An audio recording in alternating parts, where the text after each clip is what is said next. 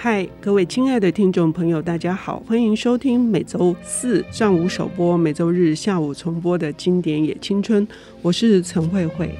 斋藤美奈子这一位有名的日本文学评论家，他说：“呃，所谓的名作，或许就是能够一再从中得到新启发的作品。”所以，今年也青春七年以来，呃，我一直在说，我们每一个阶段来读经典名作，都会有非常多的呃完全不同的体会。甚至呢，也许你在你的状态比较差的时候读，跟你在你的状态各方面都比较好的时候读，呃，也是都有截然不同的收获的。今天我们要谈的这本非常有趣哦，这本作品呢，其实屡次我对它并没有一种特殊的感觉，反而是最近重读之后，突然爱上了这本书。我们邀请到的领读人是木马文化的副总编辑戴伟杰，他要为我们来重新谈一谈川端康成的《伊豆的舞娘》。呃，慧慧姐好，各位听众朋友大家好。我重新，不是我重新，我第一次爱上这本书，是因为我对它有很多误解，然后我也觉得多亏了斋藤美奈子小姐的这本在日本很轰动、受欢迎的名作，要从最后一句开始读。哈，我们可以重新来检视一下《伊豆的舞娘》这本书。不过，我们先来让大家知道这本书的创作背景吧。嗯，好，大家应该都知道说，呃，伊豆的舞娘就是大名鼎鼎诺贝尔文学奖得主川端康成的代表作。川端就是因为他他的背景，哦，就是从小他就是一个父母双亡，然后后来姐姐、祖母、祖父都相继过世，最后只留下了他一个人。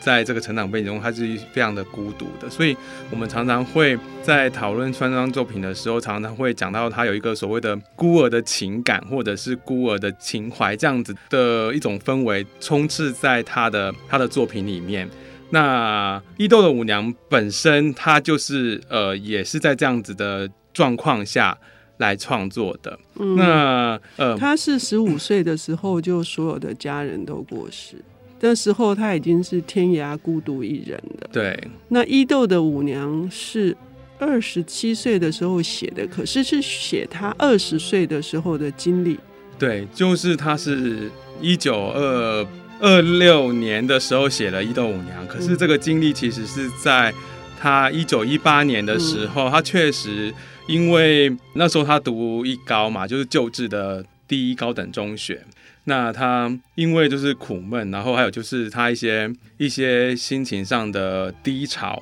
所以他就突然间就也没告诉宿舍的任何人，同学都没有，他就自己跑去伊豆旅行了。那呃，旅行的过程中，他就遇到了一个巡回的艺人团体。那里面就是有他在《伊豆舞娘》的里面的这个女，他所关注的这一个小舞娘这样子，嗯，然后他就跟着这个团啊，呃，一样一路走到了这个，就是往伊豆更往南走到了这个下田这个港口，嗯，然后最后跟跟他们就是道别。那他在日后就把这一个经历写成了，呃，算是他的代表作《伊豆的舞娘》。嗯，这个作品哈，因为它篇幅不长，所以其实是很好阅读的。那呃，描写伊豆的这个风情，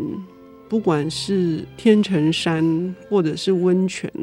都让人家感觉是浪漫的、青春的。这是一般的印象，对对对，嗯、就是呃，一般的故事简介通常就会写说，这个故事里面的这个主角叫川岛，川岛到这个伊豆去旅行，然后在途中遇到了这个舞娘，这个才十四岁的舞娘，然后产生的对他觉得有点好感，然后呃，后来跟他攀谈，还跟他们一起结伴往更南边的夏田走去。所以，呃，有一点点就是在强调这个高中生与小舞娘之间的这个有一点情窦初开的那种情愫的一些描写，嗯，对。但实际上，如果我们再深读下去的话，我们其实会发现，如果是这样子的话，其实他后面的一些呃情节是有一点奇怪的，嗯，就是最后他们的这个包括他呃，其实后来他看到他的裸体啊，然后他其实反而是更就并没完全没有那个男女的这种想象，而可是他跟他之间的感情呢，又好像有另外一层的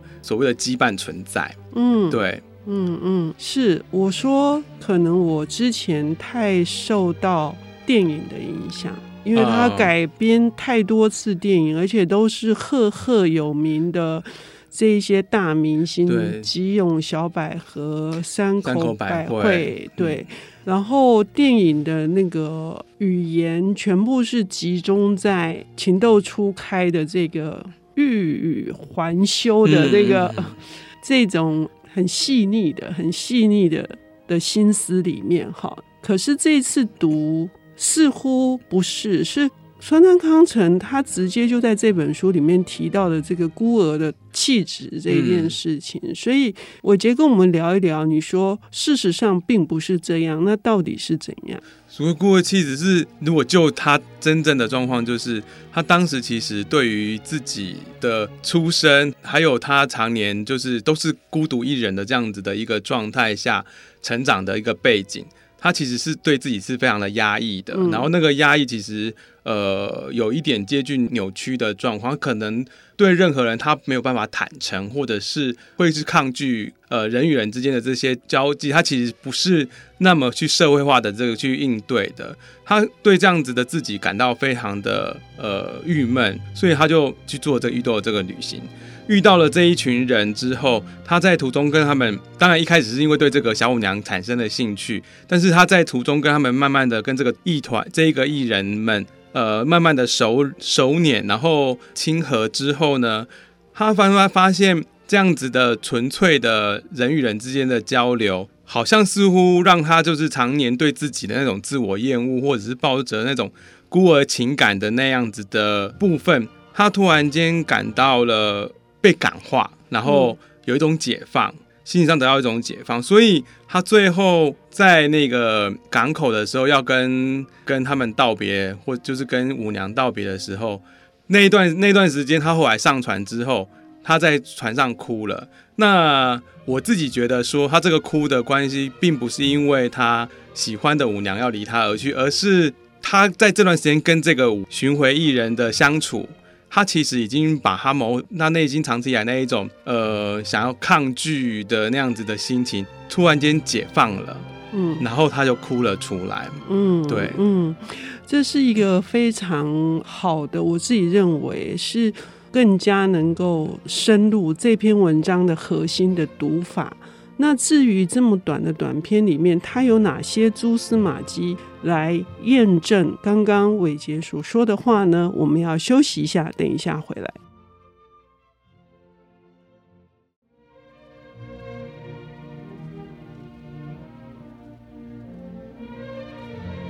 欢迎回到《经典也青春》，我是陈慧慧。我们邀请到的领读人是木马文化的副总编辑戴伟杰。他为我们再重新领读川端康成的代表作《伊豆的舞娘》，这是一个短篇。一般的读法通常都是把它当成是一个青春浪漫的初恋小说，然后非常的呃唯美，非常的清新。但是事实上，它之所以会是名作。远远不止于此，哈，它还有非常多细腻的铺陈，因为是一九一八年的经历，对，然后一九二六年的作品，所以它其实相当的反映了那个时代，包括阶级，然后包括打破阶级之间的情感的建立以及羁绊这件事情，使我们读到了。另外的一个层面的伊豆的舞娘这个部分，伟杰跟我们聊一聊，好不好？好，就是说这个里面这个主角，他其实是一高的学生，那他跟巡回艺人的这个相遇，他们之间其实是有一个很大的鸿沟阶级在的，毕竟一个是呃戏子。然后一个是社会的精英，即将成为社会精英的一份子，在那个时候的认知会觉得他们其实是没有办法跨过严格的阶级然后可以有更深一步的，就是心灵上的交流。呃，从里面也很多的这些细节，可以就是书里面有很多的细节，就是他们可能在茶室，在一个客栈喝茶的时候，就是老婆婆他们就会跟这个学生讲说：“哎呀，你不要再跟这个小舞娘的这件事情，你们是没有戏的，因为他们的这个阶层太下等了。”然后又或者是说，他们去了一些村庄，其实村庄都会写说，本村不欢迎流浪，就是不欢迎乞丐跟那个巡回巡回艺人等等的，嗯、就可以知道说，当时他遇到这个巡回艺人这个团，其实是呃，在那个社会其实是处于最低端的一个一个存在。嗯，可是这个主角他却是在跟他们一起旅行的这个过程中，慢慢的感受到了。虽然有这些隔阂，可是他们却是一些用他们的真诚、真心、淳朴的直接去对待他们，然后他也因为这样子感化而回应了他们的这一个这个部分。呃，这里面有一个角色安排，我觉得非常的重要，就是说他们这一团哦，总共有五个成员嘛，哈，一个呃四十多岁的女人是妈妈，然后有一个男人是将近二十二十多岁，快三十岁。然后其中有呃三个女孩，最小的舞娘，还有一个外面请来的一个女孩，然后再来就是一个比较大的，就是这个青年的太太嘛。我觉得这个青年的安排，因为他的名字叫荣吉，而川端康成的父亲也叫荣吉，我觉得他们的交流是从他跟荣吉之间，呃，是有一种能够相处，然后能够。相谈甚欢开始的，对，他们在那个小说里面经常会有，呃，荣吉跟这个主角这个一高川岛的这这个之间的一些单独的对话，嗯，然后那些对话其实每经过一次对话，都会加深这个主角对于就是说这一个团体的一个不一样的看法，嗯，那当然是越来越喜欢，嗯，所以到最后他们分开的时候。他才会有这么大的情绪反应，嗯在那个船上这样子，嗯嗯，嗯，非常的美。他们最后分开的时候，我认为，尽管是说小舞娘自己是对这个一高的的男生充满了仰慕的哈，但是那段也请听众朋友大家去读，非常的美。然后。评论家斋藤美奈子在名作要从最后一句开始读的时候，他有一点邪虐的说：“哎，这个怎么从青春小说从那个结尾就变成 BL 小说了？”哈，呃，我们姑且不要管这个说法哈。其实那个结尾就是伟杰在第一段的时候说的是他哭的，而且他跟这个。船上相遇的这个要去投考大学的这个男生的这个互动，这个部分也请你谈一下。这个就是说明了他怎样接受了别人。嗯，对，就是说在船上的时候，他突然间遇到一个完全不认识的少年，他其实是要去东京就学的。他这个少年就出声关心他，就问他说：“你遭遇变故了吗？”然后。这个主角川岛竟然很自然的就跟他说：“不，我刚才跟别人分别了，就是道别了。”可是这个在以前的这个川岛或是以前的川上，其实是不可能做到的，因为。他对于陌生或是对于人之间，他其实是有一种抗拒，但是在这个时刻，他却像是跟一个已经已经熟识已久的人，他就跟他这样做了交流，然后他心情突然间变得很坦率，也不在意别人的目光，就哭了起来。嗯，然后甚至最后还吃了这个少年送给他的海苔卷。嗯，然后。钻进他的学生斗篷里继续哭，嗯、所以斋藤美爱子才会说：怎么突然间变成了 BL 的情节？呃，对，其实不一定是这样子哈，嗯、但是我们却留意到，他可以钻进这个男学生的斗篷里面，可以感受到别人的体温。哈，这一件事情是说，他能够解开冰冻的心。他被溶解了，他被融化了，然后他可以感受到跟他人的连接，跟世界的连接。嗯，我觉得川端康成太厉害了，我以前怎么都没有读到这个呢？对，最后他最后一句，其实他自己有真的有写到，他就最后在最后的时候，他有写说，就是他钻进那个学生的斗篷里嘛，然后他说他产生了一股美好又空虚的情绪。然后呢，他说无论别人多么亲切的对待我，我都非常自然的接受了。嗯，那个时候我就自然而然接受了。然后在那个黑暗中，少年的体温 温暖着我。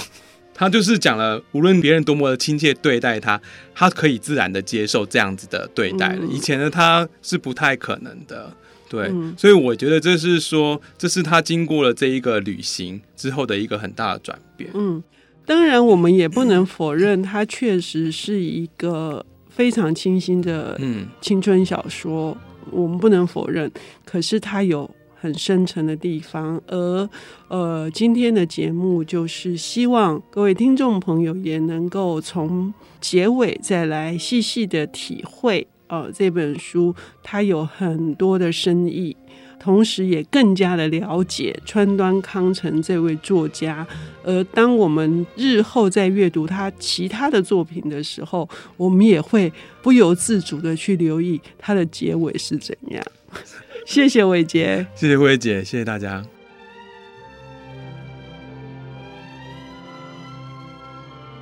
本节目由 IC 之音与瑞木读墨电子书联合制播，经典也青春与您分享跨越时空的智慧想念。